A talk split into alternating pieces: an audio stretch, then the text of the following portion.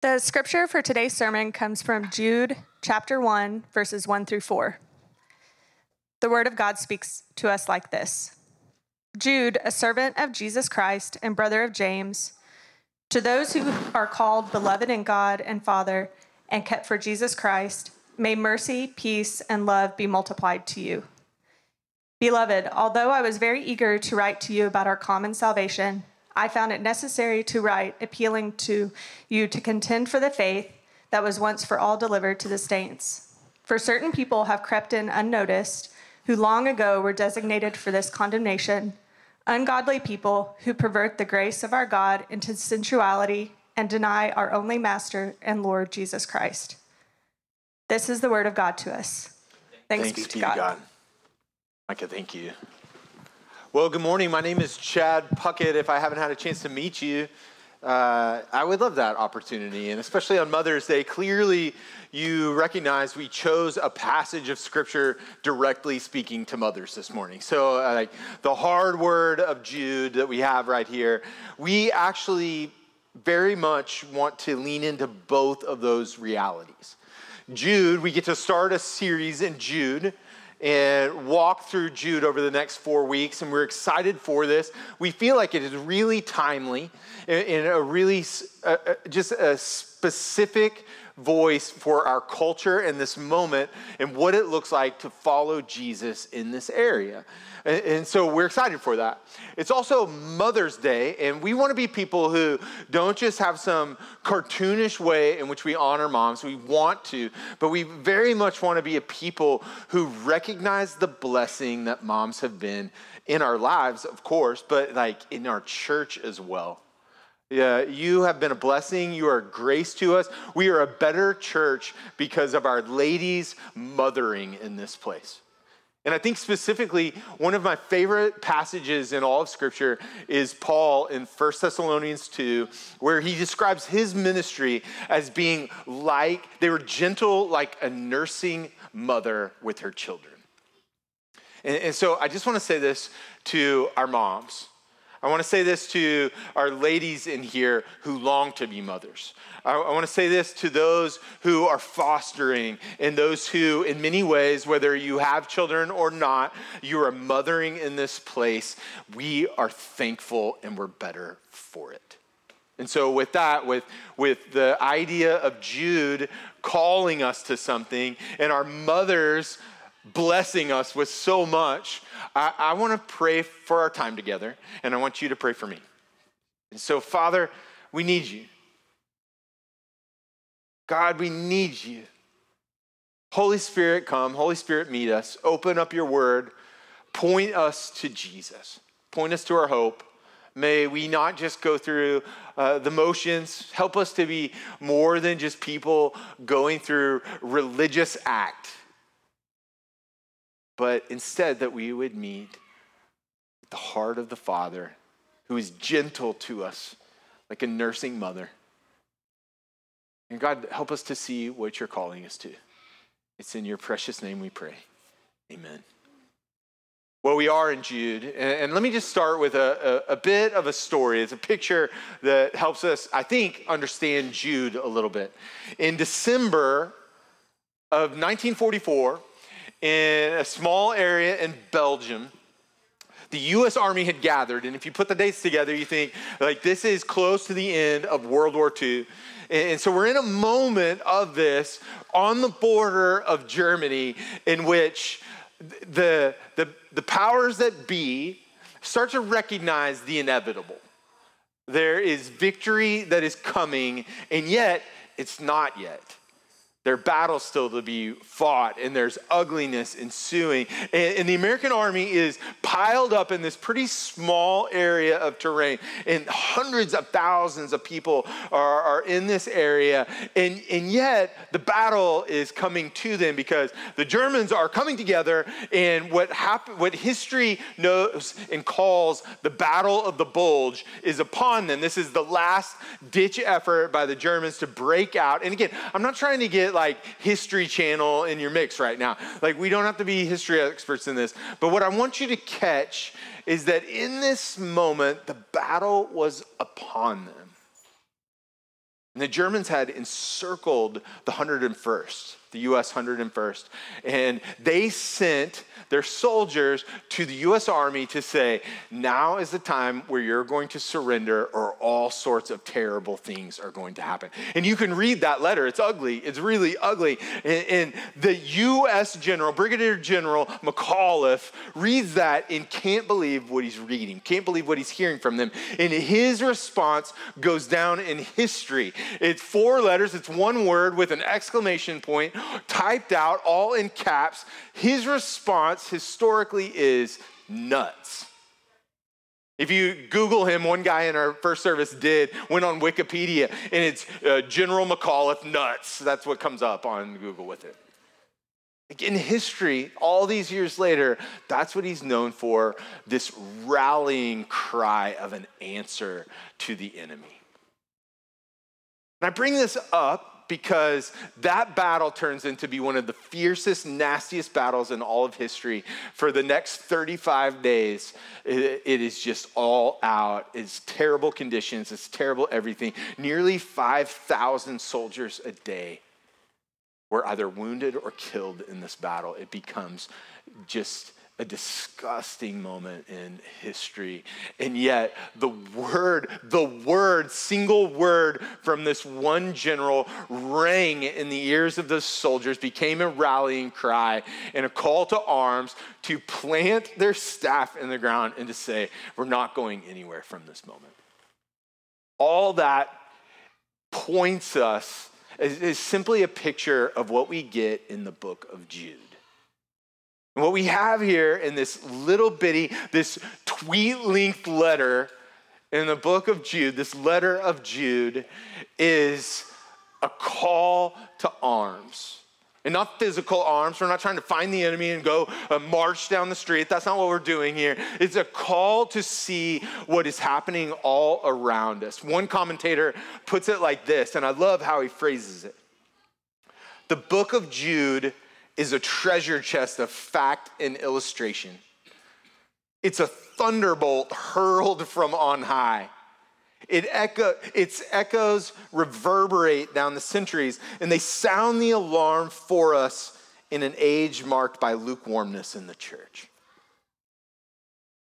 And so Jude is writing to a church that is in some ways under siege, but not from outside, but from spiritual things that are happening in and amongst them.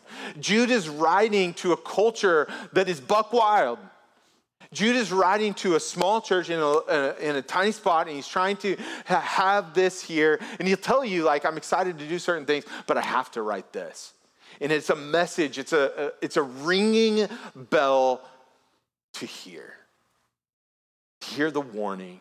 To hear what's before them, to, to recognize and to stand up. It's a rallying cry throughout history to followers of Jesus to see what is going on around us, to be aware and to contend.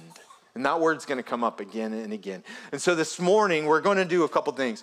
We're going to unpack these first few verses, the first four verses in Jude, and we're going to look at it. And that Jude, like writing a tweet oftentimes or whatever, is deliberate with his words. He's only got a few that he's going to give out. And he, so he's really intentional with his words. And then we're going to say, how do we live this out?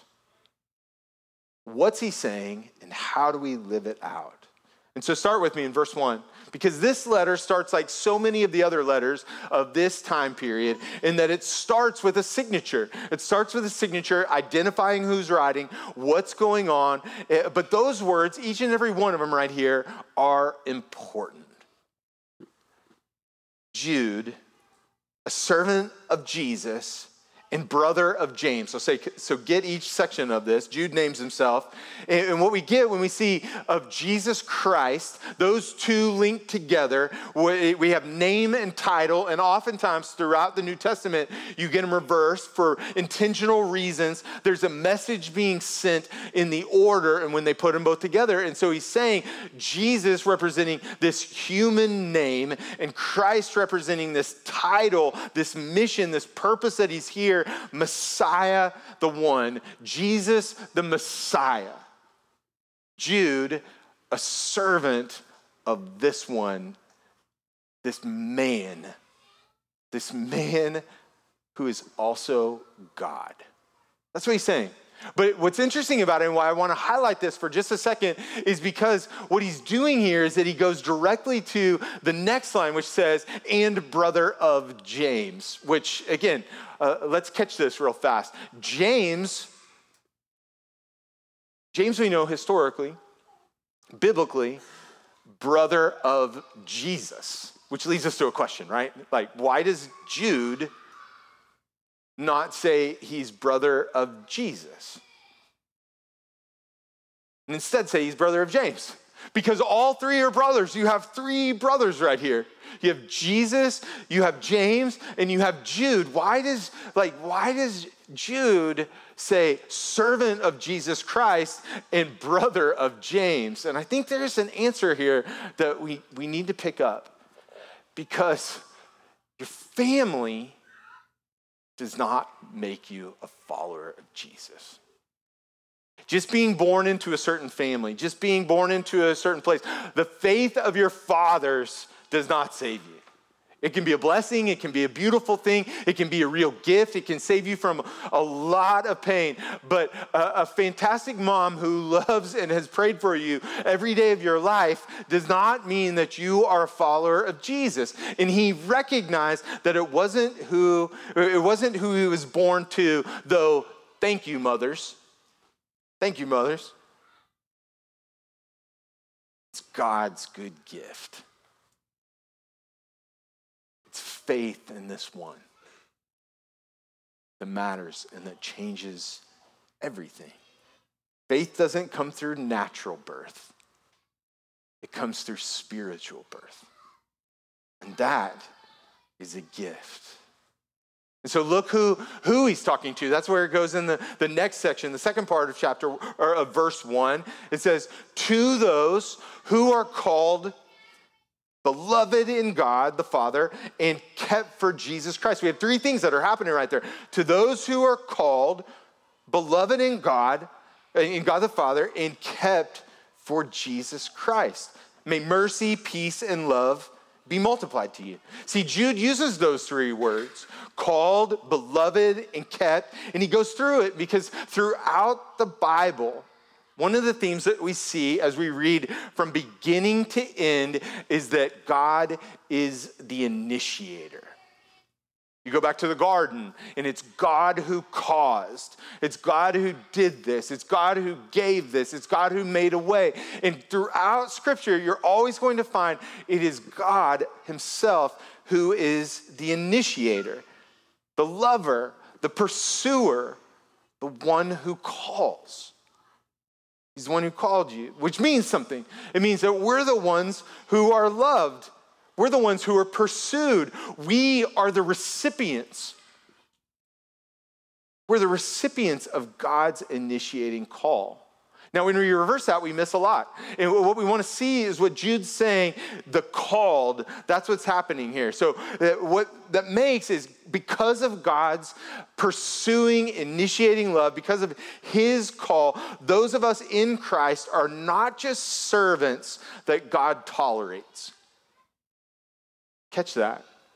We're not just those that like, well, God's putting up with us. He's kind of got to now in this. Like he called us, so he's got to put up with us. No, he actually moves to the next word, which is he doesn't just tolerate you. You're beloved in God the Father.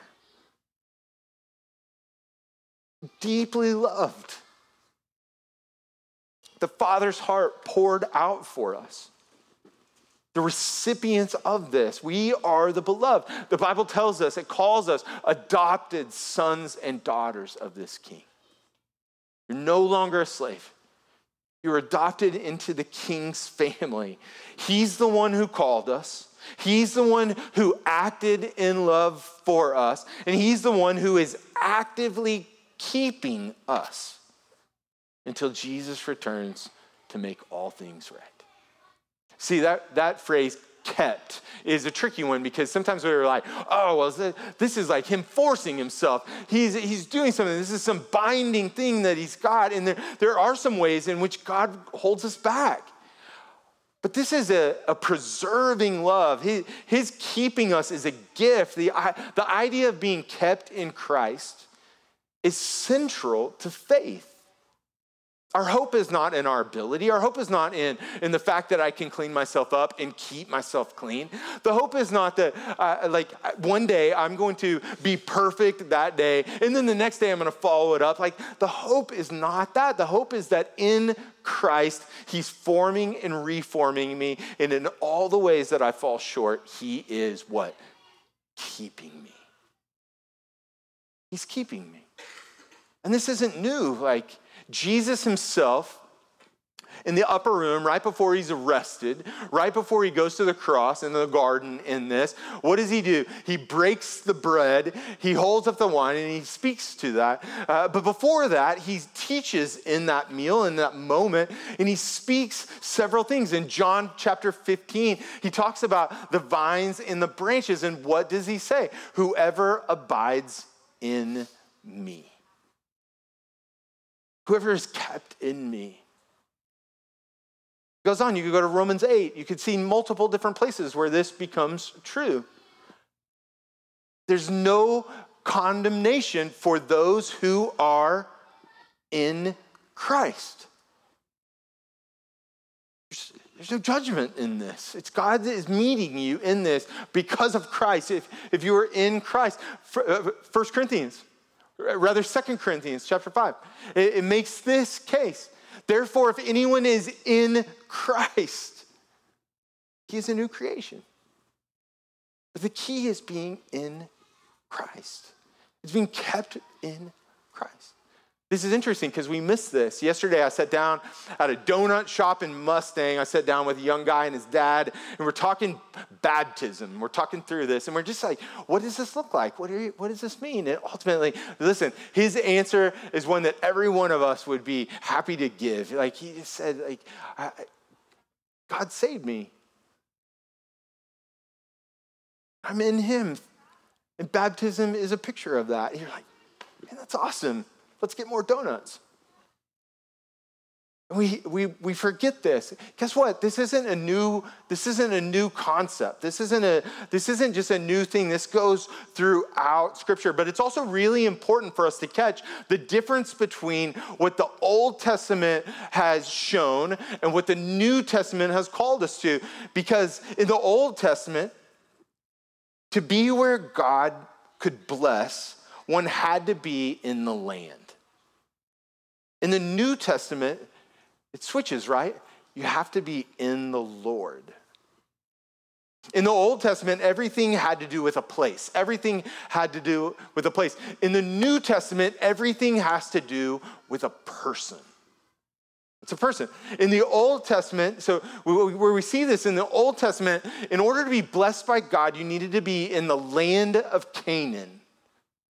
But catch this, this is really important for us. In the New Testament, you have to be in Christ. You have to be in Christ. And this is pictured for us again and again, this garden of blessing.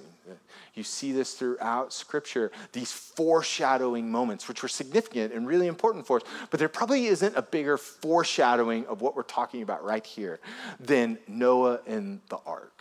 It's one of those stories that, regardless if you've ever been to church, if this is your first time in church or you're saying, I'm not even sure what I believe, this is a story that you've probably heard. I'm guessing that you've heard of Noah in this ark, this boat. But in short, in short, what's happening is God's judgment on the outside, and the only way to be protected from that judgment is to be in the ark. The ark was the protection of the judgment.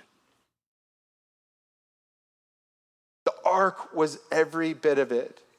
And what the ark was to them, Christ is to us.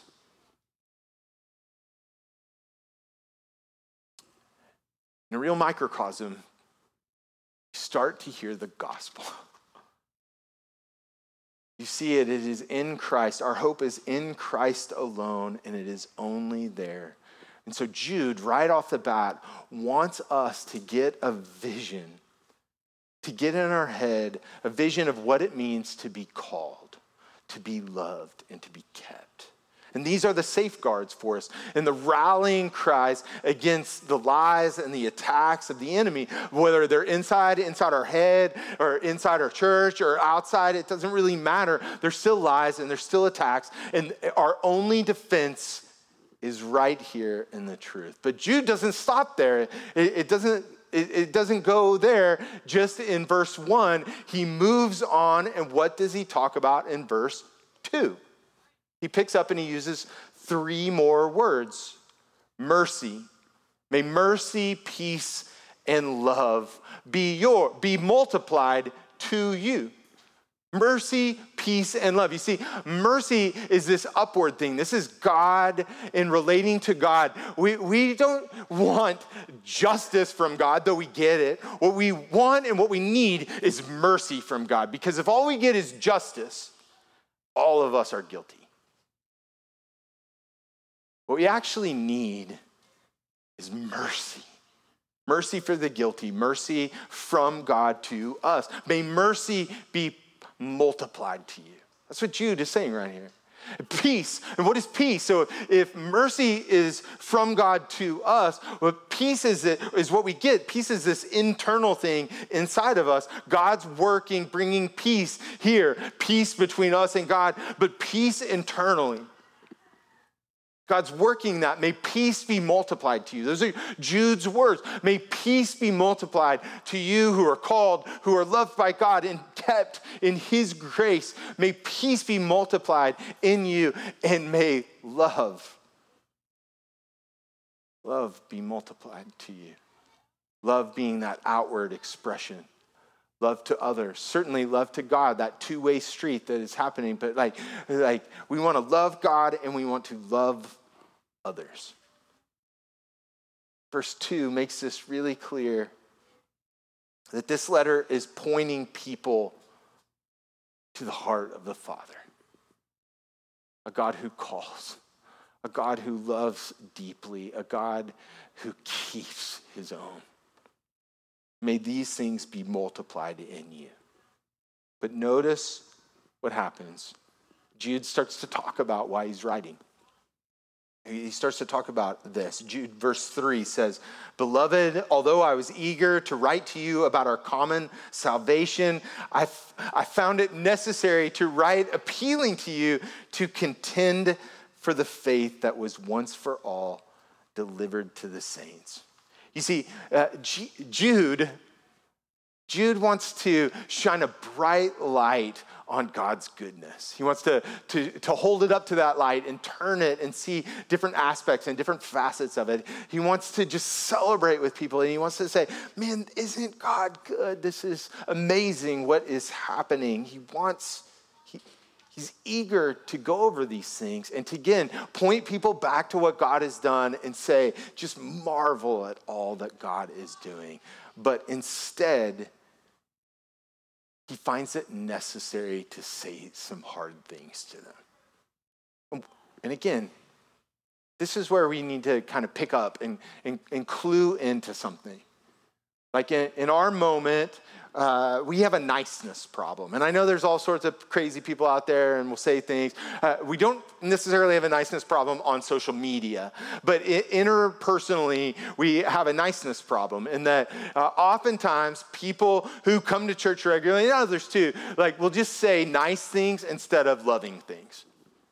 Well, we'll just say pleasantries and, and surface level things instead of real words that people need to hear. And, And interestingly, the Bible doesn't call us to niceness. It doesn't call us just to be nice people or someone's buddy. It calls us to love people. It calls us to be kind. It calls us to be peacemakers and to be builders. It calls us to go to people with mercy and with grace. It calls us to be a lot of things, but just giving pleasantries and just being sappy and nice to folks is not it. And honestly, if we were to look in our own hearts, sometimes we just give niceties when we really need to love those around us. And what we hear from Jude is such an urgent call a ringing of the bell, a thunderbolt hurled down of like, there is something going on that is so important. I love you so much, and you need to hear this. You need to hear this. You've got to catch that. I found it necessary. I found it necessary to speak to these other things. He's not dealing with the church as he uh, as he hopes or or in some like foggy idea of perfectionism. He's dealing with it in reality and speaking to where they are in the moment and saying, "This, because I love you, you need to hear these things. You need to hear it." And why? Why? In verse four, he says it. For certain people have crept in unnoticed, who long ago were designated for this condemnation. Ungodly people who pervert the grace of our God into sensuality and deny our only Master and Lord, Jesus Christ. And so catch that. He, he names two things that are happening, two things that were happening then and two things that are happening now. They, they deny the grace of God. They pervert the grace of our God. They're twisting up the grace of God, the kindness of God into all sorts of sensuality. And Paul talks about this as like acting like you have a license to go on sinning because of grace. So there are people around them that are perverting the grace of God. And then the second thing is that they're denying that Jesus is Lord. They're denying that he is king, that he is Messiah. And so right here, people who are gathering in the midst, people who are around them, some of certainly people who call themselves believers are messing with grace and forgetting about Jesus. I just want to tell you something because I love you. That's not unique to their time.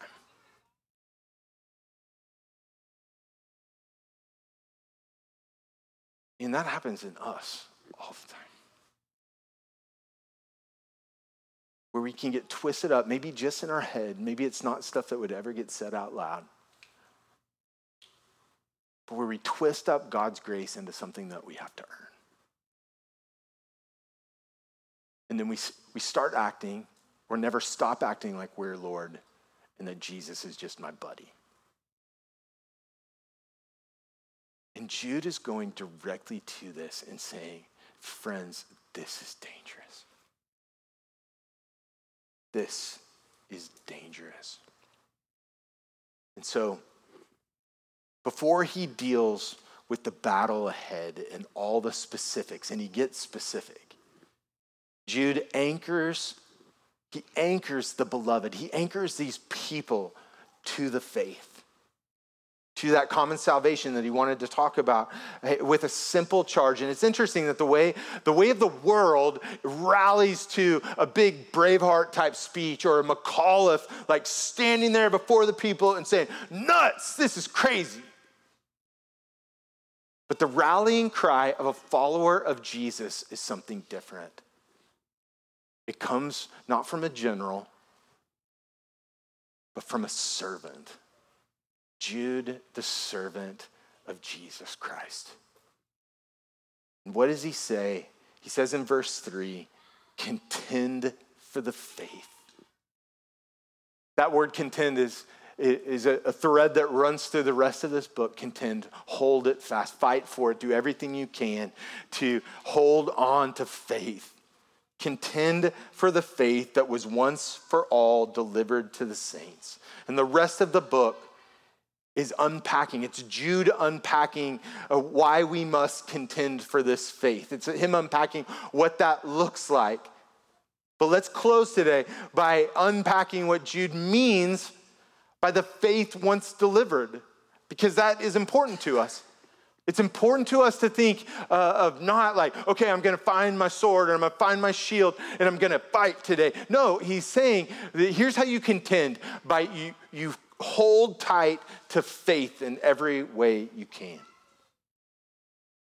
And so here's where we're at. What is the faith once delivered? Where there's probably three aspects of it. There's an aspect of belief. The faith, the faith once delivered speaks to belief. This is a doctrinal area. This is what we know, what we what we believe. This is what we we actually hold tight to, that Jesus Christ came to earth, lived a perfect life, was crucified, buried, rose again. This one. But these questions are more than that, right? Because we, we're human beings and we live in this world. Like, why did why, why are we here? Where do we come from? What, what are the origins of all this? Like, that's part of the faith. Where, what is the purpose of this? Why, why am I here?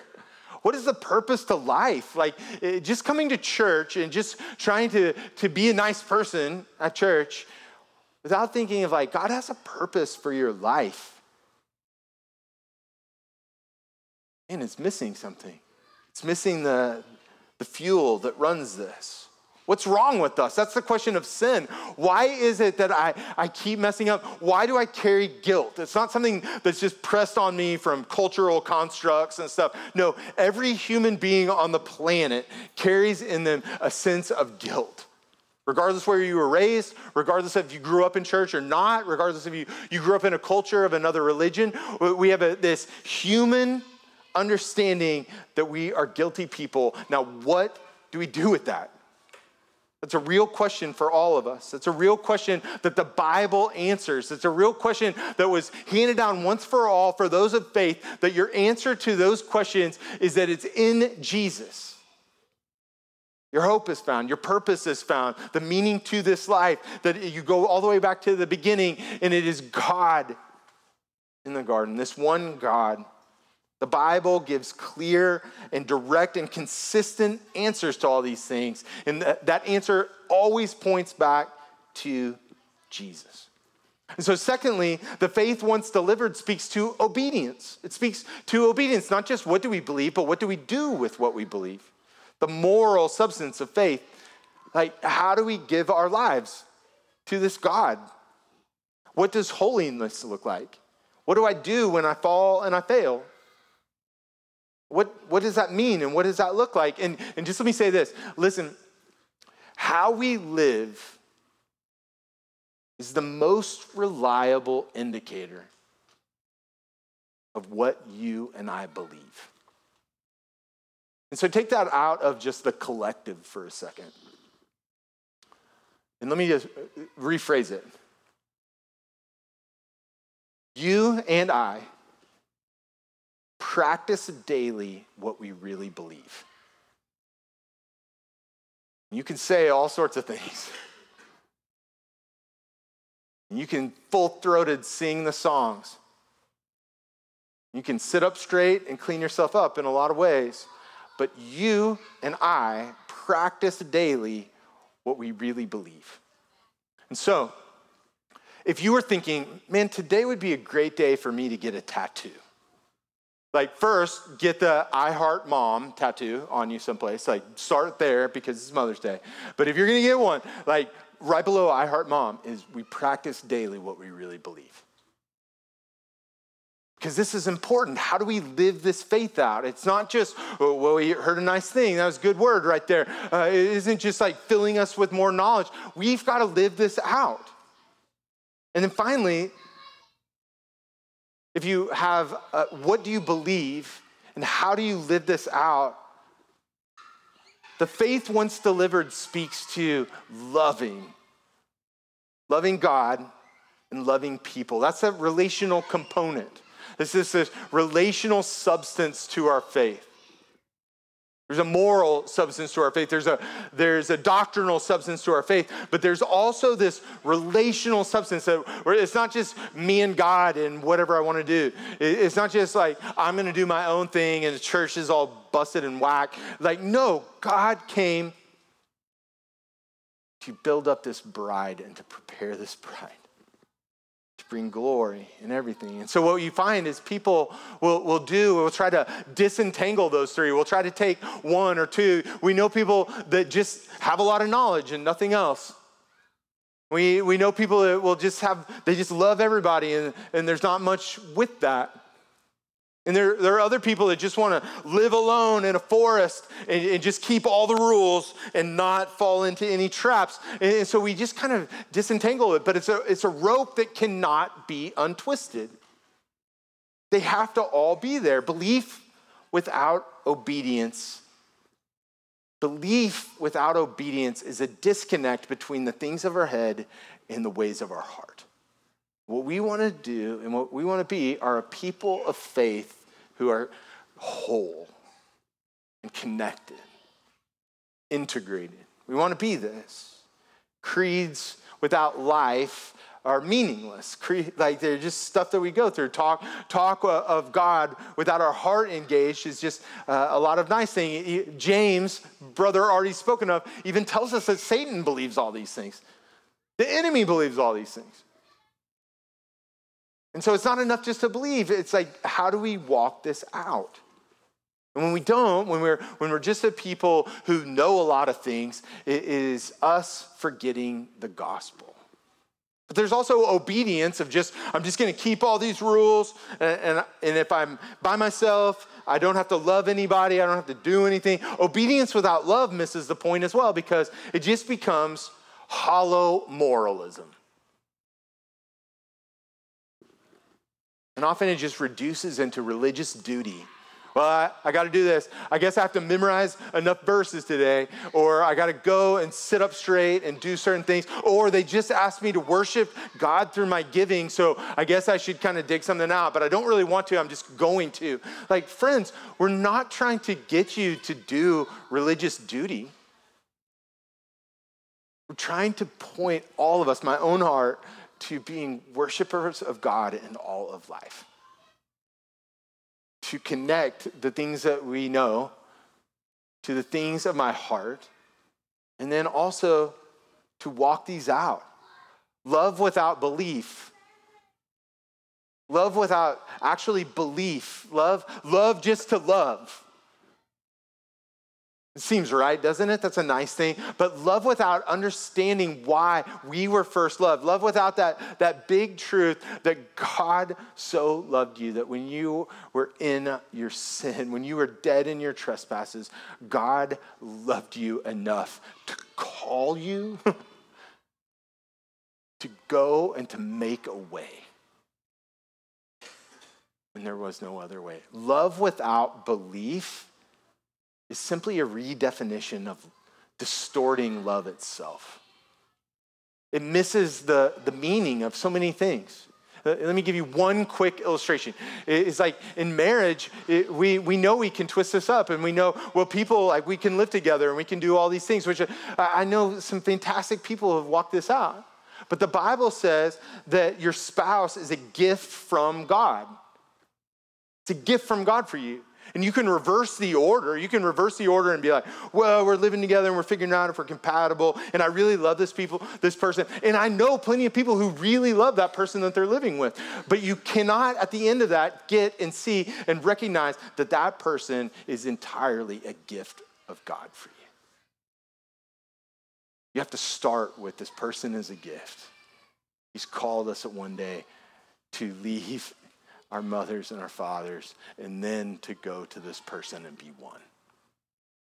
When we just love to love, we start to twist everything, and we miss the purpose of marriage, the purpose of love, the purpose of sex, the purpose of life itself. We miss why we're going to our neighbors, and we're trying, trying to do these things. We miss why it is we're supposed to do that, and what happens often is that we just end up being nice people and not actually followers of Jesus. It's exhausting. It's exhausting just to just to go through those motions. It's pointless to do it. And it's also another example of forgetting the gospel. And so, friends, hear me. I want to invite you over the next couple of weeks to dive into Jude with us. To dive into Jude. I want to invite you to, to read it. It's twenty-five verses. Read it every day with us. Just read through it top to bottom every day with us. If you need to, take breaks. That's okay. But just read through it again and again and see what God is calling you to. See what he's calling us to. I want you to do what Jude is shaking us to pay attention to, which is to contend for the faith. to hold fast to the faith. I, I want to appeal to you with everything. I want to ring every bell, and I want to come to you right now appealing as a friend, as a father. I want to love you gently as a mother with her nursing children and say, contend for the faith handed down. Don't just go through the motions of church, any church. And I want to say, particularly to those of you wrestling with faith, of what does this even mean? Do I even believe this? Do I even know? I, I, I just, I want you to say, God, if you're real, help me to believe. Help me to believe this. Help me to believe that you call, that you can love this mess, and that in all that I'm bringing into this, that you keep us. Help me to believe that in you, I'm a new creation. The old is gone and the new has come. Help us to believe those things. Help us to recognize that hope and peace and life and mercy is found in Christ and in Christ alone. Help us as people who claim the name of Jesus to, to live out what we just sang, what we sang just a moment ago, that you are all I need. So be all that I want. I want to call you to confess that, that there's so many times that I could recognize with my brain that he is all that I need, but if I were to be real honest, he's not all that I want. And finally, I want to call you. I want to, I want to, with every fiber in my being, I want to call you to hear The, the loud bell, to, to be shook by the thunderbolt of Jude, and to respond, to respond to this with the same urgency, to respond like those soldiers in Belgium, to respond like those soldiers who, when they heard the general's response to the enemy advancing, said, "You're nuts, you're crazy, we're not going anywhere. We're going to hold fast to the faith. We're going to trust that God is going to keep us through all of it." Will you pray with me?